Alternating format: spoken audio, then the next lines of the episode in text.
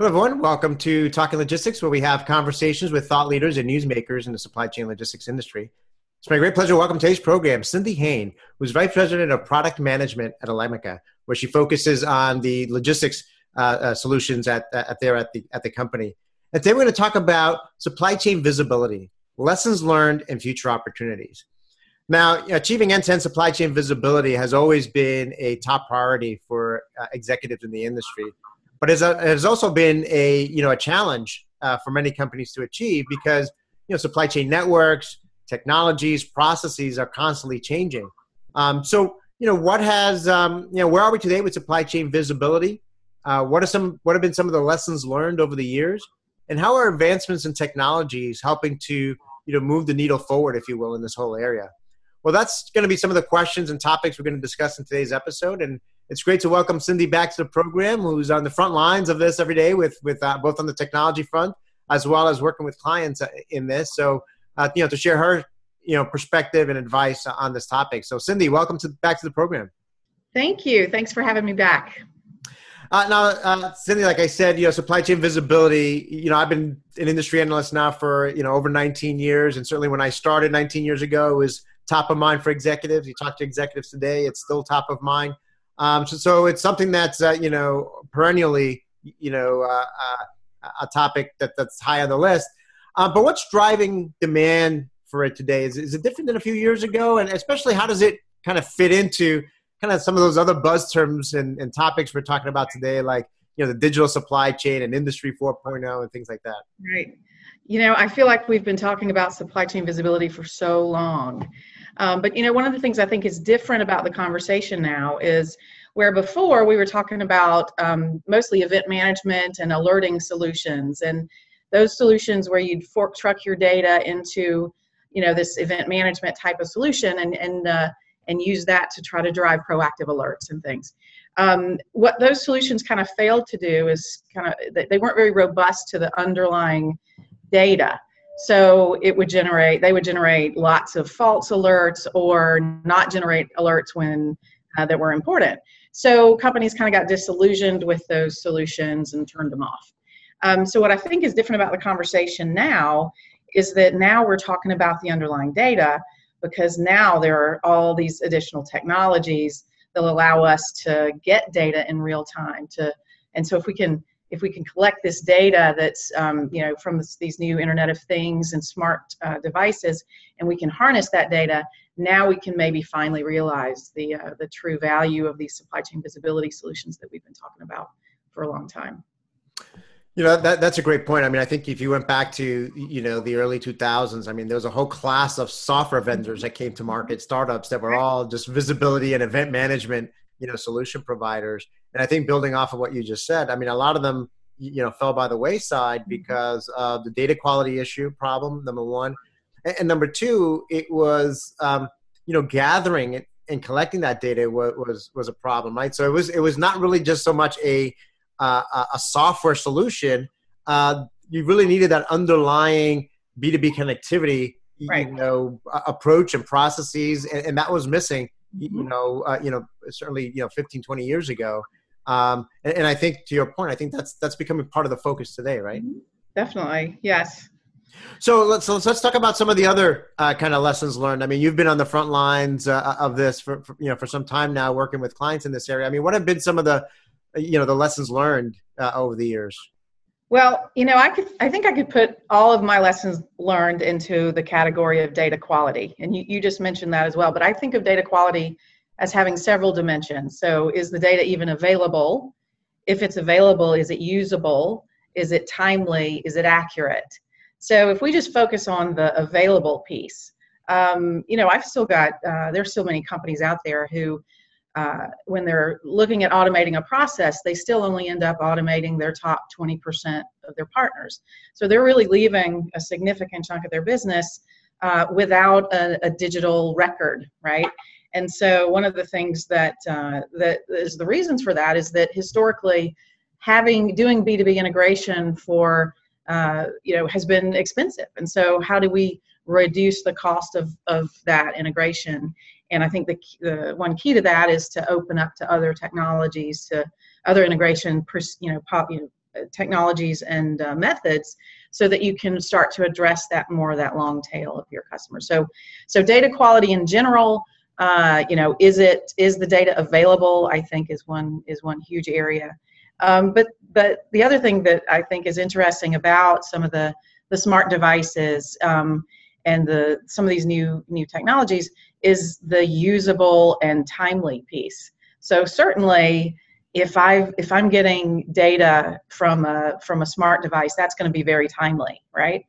But if you think about you know i think about this and i kind of envision these huge streams of data just flowing in from all of these devices.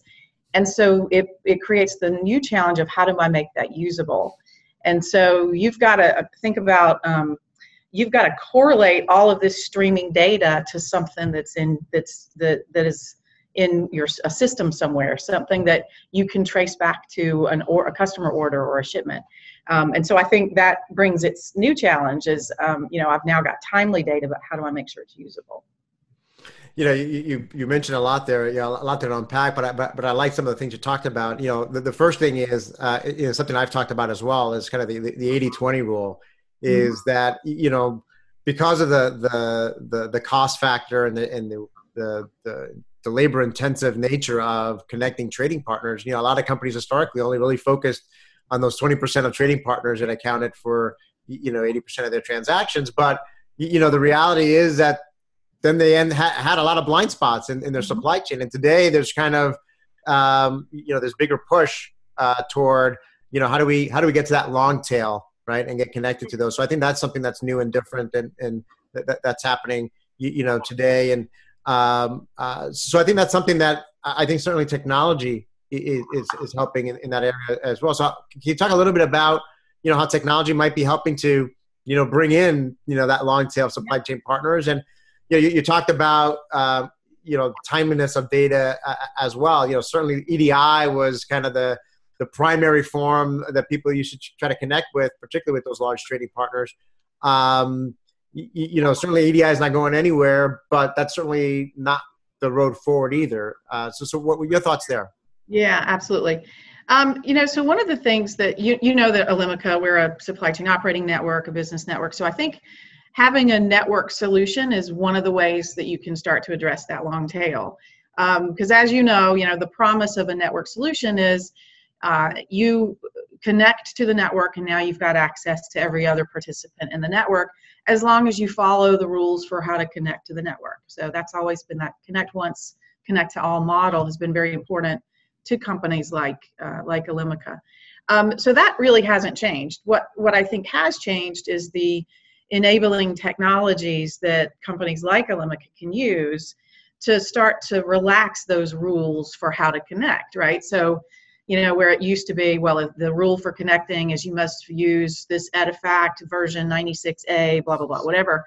And uh, now we can, you know, because of the advancements in technologies, we can really open that up and say, well, you know, can you send it to us this way? Or do you have your API? We'll call that. Or if you want to call our API, we can give you that. Or if, you know, if your technology, uh, if your technology um, challenged, then here's a portal or even uh, an email solution. So, um, so I think that's one thing that's different. The concept's the same, but the the ability to add some based on some of these new approaches and new technologies has really enabled us to kind of soften the rules for how to participate in the network. Right. I mean, I think the, the reality is that there's no one size fits all approach to, you know, connecting, you know, trading partners. And I know you recently, I know we, we covered it on, on talking logistics in, in our news, uh, you know, announced uh, uh, an email, uh, what I would call like a kind of a smart email uh, solution for, for connecting with, uh, you know, some of the trading partners uh, as another approach, right? So for those that want EDI and have EDI, that, that's one approach. But you know, particularly if you've got you know smaller trading partners overseas, um, you know that might be less frequent uh, uh transactions. Something like a smart email is what I would call it uh, approach that, that can help digitize and bring them onto the network. I think it, it, it's a good approach too. Yep, yep, and we're doing some uh, some interesting things like um, allowing our our participants to brand those emails so that it goes out with their logo on it, so it kind of drives the adoption from their um, from their part- partners. Um, really, kind of and also all, almost kind of um, fools them into using a portal as well. So it kind of gives them that uh, the email uh, when they need it, they respond to it when they get it. They, um, you know, it's most the simplest and, and probably most convenient way for for some of those um, smaller partners to participate. Right. So my, my, my takeaway is always, you know, it, it's is is making sure you have a diverse a diverse set of uh, approaches that you're going to you know connect to, and um, because the reality is that that's the the, the way the uh, the trading part network uh, kind of looks at it as well. Um, you know, so uh, you, you, know, you talked about supply chain operating networks. I mean, I've been I've been a, a, a big proponent of, of, the model for a long time uh, as a more kind of scalable and effective way to connect, communicate, collaborate with uh, with trading partners. I mean, once you've got you know that um, community built, that network built, um, you know, obviously, then you want to be able to uh, you know be able to execute business processes uh, on top of that. You know, especially new ones. Can, can you give some examples of kind of some of the business processes that are being enabled on top of that foundation? Yeah. So, so you, what you said is absolutely correct. First, you have to establish the digital record. So you've got to get the the transactions electronically in the network. Um, but then that does open up to some of those higher order types of collaborative solutions around uh, booking or inventory or even cost management. So, one example might be um, collaborating with your carriers for booking pickup appointments or delivery appointments. So uh, you you know what your operational constraints are. They know what their operational constraints are. Those are modeled in the network, and uh, so you can collaborate and really optimize both sides of the of the equation and that's really where the power of a network starts to come into play because um, you know both sides benefit and that and therefore driving more adoption and more value for all of the participants right right so i mean when you look at cross um, you know the different companies that that you work with and and particularly those that you feel are kind of leading the way particularly with, with supply chain visibility? I mean, what have been some of the, the key benefits that they've been achieving? Mm-hmm. You know, I think that kind of falls into two groups. Um, some of my customers, when they undertake a project like uh, for supply chain visibility, they really want to quantify what the value is. And uh, we usually end up helping them, and it, and it kind of goes back to the efficiency of their customer service or their transport planner so that they can handle more customers, more orders, more shipments, and so, um, which is really, you know, goes back to the value of the automation itself, right? So just reducing manual activities, reducing the amount of time they're spending tracking shipments, tracking uh, and, and, addressing customer requests for where's my stuff. Um, but you know, more and more, what we're seeing is uh, some of those forward-leaning companies are really doing it to improve customer service. So they've recognized that if they can um, you know harness all this data and and uh, and manage more effectively, then they're providing their customers with um, a, a, more reliable experience. They're able to be more agile, and then really increasing the transparency. So all of this is is kind of boosting their customer service uh, levels and um, and ultimately, you know, helping them become uh, create more loyalty with their customers. Yeah, that's a great point because I mean, one of the things that uh, I've been, you know, seeing over the past, I would say, two or three years, you know, and part of this falls under the whole Amazon effect, you know, discussion that people talk about. But I know that you know, if, if I if I fo- if I interviewed folks, particularly in logistics, and say, you know, do you view logistics as a as a cost center or as a competitive weapon? Um, you know, ten years ago, you know, the vast majority of people would have said, you know, as a cost center, and the focus is really going to be on how can we invest in things that are going to help us to reduce costs. Now, cost management is always going to be you know important, but more and more today, uh, companies are saying, you know, we're we're using it more as a competitive weapon. Specifically, you know, we're looking to compete on service, on that service, you know, dimension, because that's going to be the one that we're going to, you know, differentiate ourselves the most on. Because right now, there's a lot of you know price or cost parity, you know, in certain industries.